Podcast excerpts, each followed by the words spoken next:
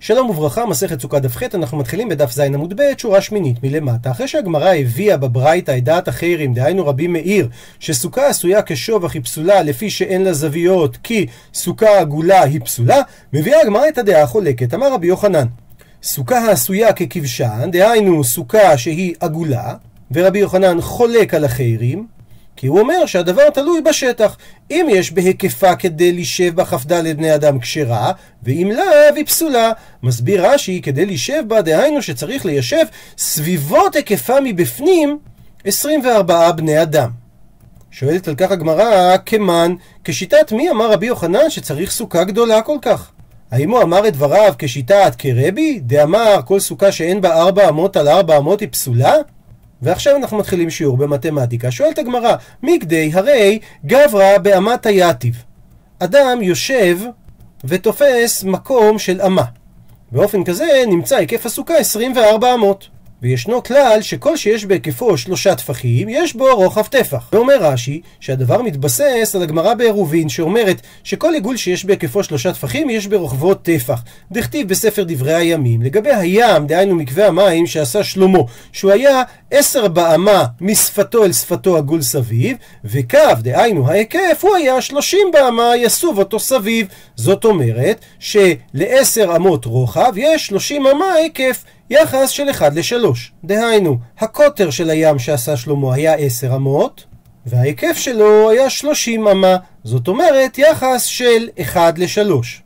ומיד עולה השאלה איך זה יכול להיות, הרי אנחנו יודעים שהנוסחה לחישוב היקף מעגל זה שההיקף שווה 2 פאי r, או במילים, ההיקף שווה לרדיוס כפול 2 כפול פאי. זאת אומרת שהיחס הוא לא 3, אלא זה פאי, שזה בערך 3.14.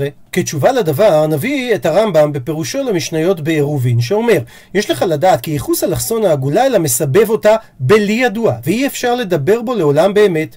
דרך המופת בזה הקרוב, אשר עליו סומכים חכמי החוכמות הלימודיות, הוא ייחוס האחד לשלושה ושביעית. זאת אומרת, שכל עגולה שיהיה בה אלכסון של אמה, יהיה בה היקפה ג' אמות ושביעית בקירוב. ולפי שזה לא יושג לעולם אלא בקירוב, לקחו הם בחשבון הגדול ואמרו, כל שיש בהיקפו ג' טפחים, יש בו רוחב טפח, וסמכו על זה במה שהוצרכו עליו מן המדידה בתורה. זאת אומרת, אומר הרמב"ם, שהתורה מראש באה ועיגלה את ה-3.14 ל-3. ונמשיך ברש"י, עלמא, תאמר, הכנה מכאן גם לפי החשבון שלנו, בתריסר אמות היקף סגי, מספיק שיהיה 12 אמות של היקף. למה? דניה ופוטרה, כי אז הרוחב הוא 4 אמות. כי בשלב הזה הגמרא מבינה שהגודל שאנחנו מחפשים זה 4 על 4, דהיינו שרוחב הסוכה העגולה יהיה 4 אמות. ולשם כך מספיק שהיקף הסוכה יהיה 12 אמות לפי יחס של 1 ל-3, 4 כפול 3 שווה 12. ובלשון הגמרא, בתריסר סגי, אז מספיק לנו 12 אמות. הפכנו דף, אומרת הגמרא, הני מילי בעיגולה, דהיינו, הכלל שאמרנו שבעיגול שיש בו בהיקף שלושה טפחים, אז יש בו רוחב טפח, אבל כל עיגול אין רוחבו אלא באמצעו, ואנחנו מחפשים 400 מרובעות, 4 על 4, שיהיה 4 בכל ארבעת צדדיה, כמו באמצעה. ואם ככה, היקף של ריבוע הוא יותר גדול מאשר יחס של 1 ל-3. ובלשון הגמרא, אבל בריבוע, בעי עטפי, צריך יותר גודל להיקף. שואלת הגמרא, מכדי, אז תגיד, כמה מרובע יותר על העיגול? רביע. אומר רש"י שהדברים נראים לעיניים, שהרי כאשר יש לנו אמה עגולה, אז חוט שלוש אמות מקיף אותה, כמו שאמרנו יחס של 1 ל-3.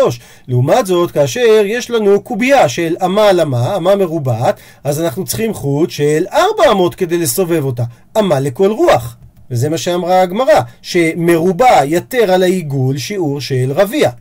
אז אם ככה שואלת הגמרא, בשיצר סגי, דהיינו, היינו צריכים להסתפק בהיקף של 16 אמה. כי לפי מה שאמרנו, היחס בין היקף העיגול לבין הקוטר שלו זה 1 ל-3, דהיינו אם זה 4 אמות, היקף העיגול הפנימי זה 12 אמות, ואמרנו שהיחס בין העיגול לבין הריבוע שחוסם אותו זה עוד רביע, אז אם ככה, היקף הריבוע צריך להיות 4 על 4, דהיינו היקף של 16 אמה. אז אם ככה, למה רבי יוחנן הצריך 24 אמות? עונה הגמרא, הני מילי דברים אלו שאמרנו שמרובה יותר על העיגול רביע, זה דווקא בעיגול דנפיק מגו רבוע. בעיגול שחסום מתוך רביע, כמו שהסברנו, שאכן המרובע יתר עליו ברביע. אבל ריבוע דנפיק מגו עיגולה, דהיינו, אבל ריבוע שחסום בתוך עיגול, בעיית פי, הוא צריך היקף יותר גדול. למה? משום מורשה דקרנטה. מפני הבליטה של הריבוע. כי בשונה מעיגול שנמצא בתוך ריבוע, שהריבוע כולל בתוכו את העיגול, ואז באמת היחס ביניהם הוא רביע, כאשר יש לנו ריבוע שכלול בתוך עיגול, ההיקף צריך להיות הרבה יותר גדול, כי העיגול צריך להיות יותר גדול כדי להכיל את הקרניים של הריבוע בתוכו. ממשיכה הגמרא ושואלת, מגדי הרי כל אמתה בריבוע זה אמתה ותרי חומשה באלכסונה. הכוונה, אנחנו יכולים להבין את זה לפי משפט פיתגורס, אם יש לנו ריבוע שהוא אמה על אמה, אז כל אמה צלע, האלכסון, יהיה אמה כפול שורש 2. ובלשון הגמרא, אמה ותרי חומשה, דהיינו 1.4. אז לפי זה, בשיבשר, ב-17 נקי פחות חומשי סגיה. מספיק יהיה לנו היקף של עיגול של 16 ו-4 חמישיות. כי כל צלע היא 400, מה שאומר שהאלכסון זה כפול 1.4, דהיינו 503 חומשים. ולפי החשבון שאמרנו קודם, נכפיל את זה בשלוש, יצא לנו 17 פחות חומש, דהיינו 16.8 אמות. עונה על כך הגמרא, לא דק, דהיינו, רבי יוחנן לא דייק בדבריו, הוא אמר לך 24 אמות זה ההיקף, בעצם ההיקף האמיתי זה 16.8. דוחה את זה הגמרא ואומרת, אי מורדי אמרינן, אפשר לומר שלא דק כאשר מדובר על פורטה, על הפרש קטן, אבל טובה, מי אמרינן לא דק? האם ניתן לומר שהוא לא דייק כאשר מדובר על הפרש גדול? 24 לעומת 16.8 זה כמעט 30 אחוז. לכן מביאה הגמרא תשובה אחרת. אמר למר קשישא בריידר דרב חיסדא לרב אשי, מי סברת? האם אתה סובר שגברא באמת היעתיב? שהמקום שתופס כל אדם זה שיעור של אמה? לא, תלתא גברי בתרתי אמת היעתבי. שלושה אנשים, בשתי אמות הם יושבים. דהיינו, אדם לא תופס אמה, אלא שני שליש אמה. וממילא, כמה אהבו להו? כמה אמות תופסים 24 אנשים שיושבים? שיצר 16, כי 24 כפול שני שליש זה 16. אבל עדיין איך זה מסתדר? הרי אנן שיבשר נקר שום רבעינן. לפי החשבון שעשינו, אנחנו צריכים שהיקף העיגול יהיה 16.8 אמות, ולא 16. עונה שוב הגמרא את אותה תשובה, לא דק. דהיינו, רבי יוחנן לא דייק בדברים, כי ההבדל בין 16 לבין 16.8 הוא קטן. דוחה הגמרא ואומרת, אי מורדי אמרינן לא דק, מתי אנחנו יכולים לומר את התירוץ של לא דק, כאשר אנחנו אומרים את זה לחומרה. זאת אומרת שאתה נותן שיעור יותר גדול מאשר השיעור שצריך, אבל לכולה מי אמרינן לא דק? שהרי אם יוצא לנו שרבי יוחנן אמר שיעור קטן יותר, יוצא שהוא מכשיר סוכה פסולה, והרי במצב כזה אנחנו לא יכולים להגיד שהוא לא דק במילטי, באופן כזה שאנשים ישבו בסוכה פסולה. עונה הגמרא אמר לרב אסי לרב אשי לעולם, נחזור למה שאמרנו קודם, שגברא באמת היתיב, המקום שאדם תופס כשהוא יושב זה אמה, ורבי יוחנן, מקום גברי לא ככה השיב. הכוונה, את מקום האנשים היושבים, רבי יוחנן לא חישב בתוך הסוכה, אלא סביבותיה מבחוץ, הוא אומר להושיבם. ובאופן כזה, הרי פיחתנו מן החשבון מרוחב העיגול שתי אמות על שתי אמות, כשאתה סובבו בחוץ סביבו מבחוץ, אז היקפו 24, אתה מוצא בתוכו 8 על 8, כי כל שיש בהיקפו שלושה, יש ברוחבו טפח, אז עכשיו שהדפנות מפנימה למושבן אינו רחב אלא 6 על 6, כי הרי אמרנו שגברא באמת היתיב והוצאנו אותם החוצה, אז יצא שמרוחב 8 הוצאנו אחד אמה מימין, אחד אמה משמאל לכל צד. כי אם ההיקף החיצוני הוא 24 אמות, דהיינו הקוטר הוא 8 אמות, הרי שההיקף הפנימי הוא רק 6 אמות, ואם הקוטר הפנימי הוא 6 אמות כפול 3, הרי היקף הסוכה הוא 18 אמה. ובלשון הגמרא, כמה הבו להו, אז כמה ההיקף שיש לנו עכשיו בסוכה? תמן עשרי, 18 אמה. כי כמו שאמרנו, הרוחב שלה, דהיינו הקוטר של העיגול הפנימי, זה 6 על 6. שואלת על כך הגמרא, אבל בשיפסר נקה חומשה סגיה. אבל הרי אמרנו שההיקף שאנחנו צריכים כדי להכיל סוכה בגודל 400 על 400 זה 16.8 אז מדוע רבי יוחנן, לפי החשבון שאמרנו עכשיו, מצריך היקף סוכה של 18 אמה? עונה על כך הגמרא, היינו דלא דק ולחומרה לא דק. מסביר רש"י, רבי יוחנן הוסיף מעט על השיעור, הוא לא צמצם אותו. וגם מה שהוא הוסיף, הוא הוסיף רק קצת, כי מה שהוא הוסיף בתוכו זה רק שני חומשין, כי זה שליש משישה חומשין שהוסיף בהיקפו. דהיינו, רבי יוחנן הוסיף על החמש אמות ושלושה חומשים, שזה הקוטר הנצרך למעגל שמקיף סוכה בגודל ארבע על ארבע, אז הוא הוסיף עוד חומש מכל צד, באופן כזה יש לנו שש אמות לרוחב, וכאשר אנחנו מכפילים בשלוש, יוצא שההיקף הוא שמונה עשרה אמה. ולפי החישוב הזה, רבי יוחנן לא הקל ויכל להביא למכשול, אלא ולחומרה לא דק. דהיינו, הוא לקח מרווח ביטחון ואמר צריך שיהיה 600 ברוחב ולא 5.6. מביאה הגמרא תשובה נוספת. רבנן דקיסריה ואמרי לה דייני דקיסריה, יש אומרים שאמרו את זה חכמים של קיסריה, יש אומרים שאמרו את זה הדיינים של קיסריה, אמרי, הם אמרו, עיגולא דנפיק מגו ריבוע ריבה, כמו שראינו קודם, עיגול שיוצא מתוך ריבוע, שחסום בתוך ריבוע, ההיקף שלו קטן ברבע מההיקף של הריבוע. הפכנו דף, לעומת זאת, ריבוע דנפיק מגו עיגולה, ריבוע שחסום בתוך עיגול, הפרש ההיקף ביניהם זה פלגה. דהיינו שהיקף הריבוע החסום בעיגול נמוך בחצי מהיקף העיגול שחוסם אותו. דוחה את זה הגמרא, ולא היא. אי אפשר לומר את הדבר הזה. למה? דהכא חזינן דלא הווה כולי שהרי ראינו שאין שיעור כזה במציאות. אלא כמו שראינו קודם, שיהיה רחב כשיעור אלכסונו של המרובע. זאת אומרת שהחשבון הוא כמו הפיתגורס שראינו קודם, שאם יש לנו אמה בצלע של הריבוע, אז האלכסון זה אמתה ותרי חומשי באלכסונו. וממילא נשארה הגמרא עם התשובה הקודמת. עוברת הגמרא נושא, אמר רבי לוי משום רבי מאיר, שתי סוכות של יוצרים זו לפנים מזו, הפנימית אינה סוכה וחייבת במזוזה, והחיצונה סוכה ופטורה מן המזוזה.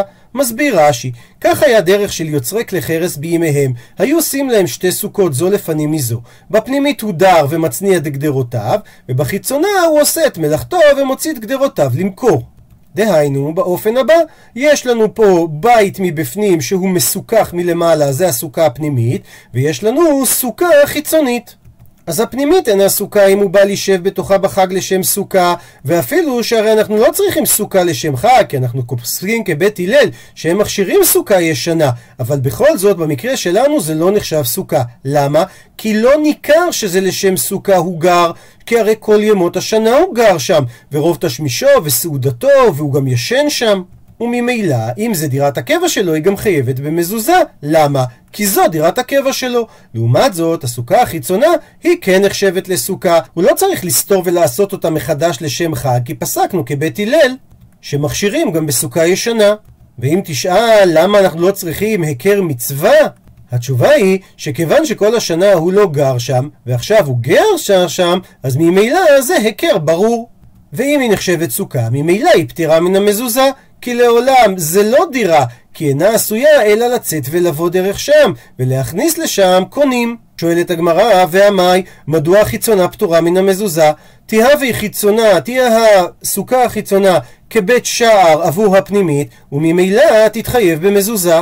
שהרי למדנו במסכת מנחות שבית שער חייב במזוזה מדי רבנן. עונה על כך הגמרא, למה החיצונה לא חייבת במזוזה? משום דלא קביע. מסביר רש"י, לא זו ולא זו דבר קבוע, וממילא אין הסוכה הפנימית מספיק חשובה כדי שיהיה לה בית שער שהוא יתחייב במזוזה. ממשיכה הגמרא, תנו רבנן שנו רבותינו בברייתא, גנבך, שזה ארבע סוגי סוכות, בראשי תיבות, סוכת גויים, גויים שעשו סוכה, סוכת נשים, נשים שעשו סוכה עבור צניעות או כדי לעשות שם מלאכה, סוכת בהמה, עשו סוכה כמו דיר, וסוכת כותים, דהיינו שכותים, אותם גויים שמלך אשור הביא לארץ במסגרת חילופי אוכלוסין והם התגיירו מפחד האריות, אז הם כמו גויים, וכן סוכה מכל מקום כשרה, ובלבד שתהא הסוכה הזאת מסוככת כהלכתה. שואלת הגמרא, מהי כהלכתה? מסביר רש"י, מה באה הברייתא להשמיע לנו כשהיא אמרה שהיא צריכה להיות מסוככת כהלכתה? אם היא רוצה להגיד לנו שתהא צילתה מרובה מחמתה, או בדבר שכשר לסכך בו, הרי זה פשוט. שאם התנאים האלה לא מתקיימים, ודאי שהיא לא תהיה סוכה כשרה. עונה על כך אמר רב חיסדא, והוא שעשאה לצל. דהיינו, אומר רב חיסדא, שמה שאמרה הברייתא כהלכתה, הכוונה שברור שהיא נעשתה מראש עבור צל, ולא עבור דברים אחרים כמו צניעות בעלמא. שאומנם אמרנו שסוכה לא צריכה להיות נבלית לשם חג הסוכות, אבל בכל זאת, סוכה עניינה צל, כמו שאמרנו שהיא צריכה לסכך מן החורב. וממשיכה הגמרא לשאול, מה שאמרה הברייתא, סוכה מכל מקום, המילים הללו לעטויי מים, מה זה בא לרבות? עונה הגמרא, לעטויי זה בא לרבות סוכת רקבש. ורקבש זה ראשי תיבות של רועים, קייצים, בורגנים ושומרי פירות.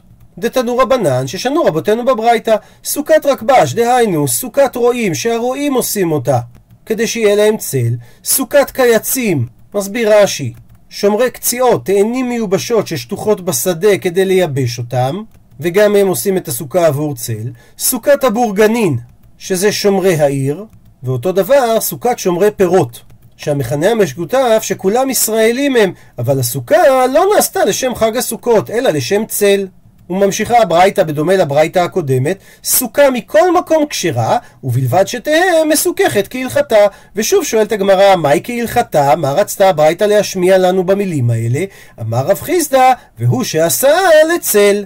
ושואלת הגמרא, ומה שאמרה הברייתא סוכה מכל מקום לעטויי מים, מה זה בא לרבות? עונה הגמרא לעטויי, פה הברייתא באה לרבות את הברייתא הקודמת, את סוכת גנבך. מסבירה הגמרא, היי תנא דגנבך, הברייתא הראשונה שאמרה שסוכות, גויים, נשים, בהמה וכותים חייבים בסוכה, אלים עלי גנבך. יותר חשוב ביניהם הסוכה עצמה, למה? משום דקביעי, כי הסוכה עצמה היא קבועה במקומה. לעומת זאת, וקטנה מכל מקום, ולכן הוא חידש במילים סוכה מכל מקום כשרה, כי הוא בא להטויי לרבות את סוכות רקבש. דהיינו, את סוכות הרועים, קייצים, בורגנים ושומרי פירות, דלא קביעי, שהסוכה שם היא במצב שאינו קבוע, אלא היא סוכה זמנית, ובכל זאת היא כשרה.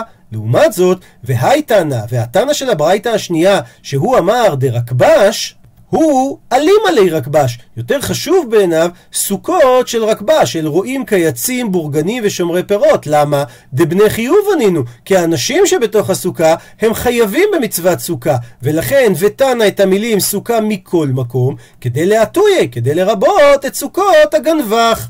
דהיינו את סוכות הגויים, נשים, בהמה וכותים, דלאו בני חיוב ענין הוא. שמי שמשתמש בסוכה הזאת הוא לא בן חיוב, ובכל זאת הסוכה כשרה למצוות סוכה. עד לכאן דף ח'.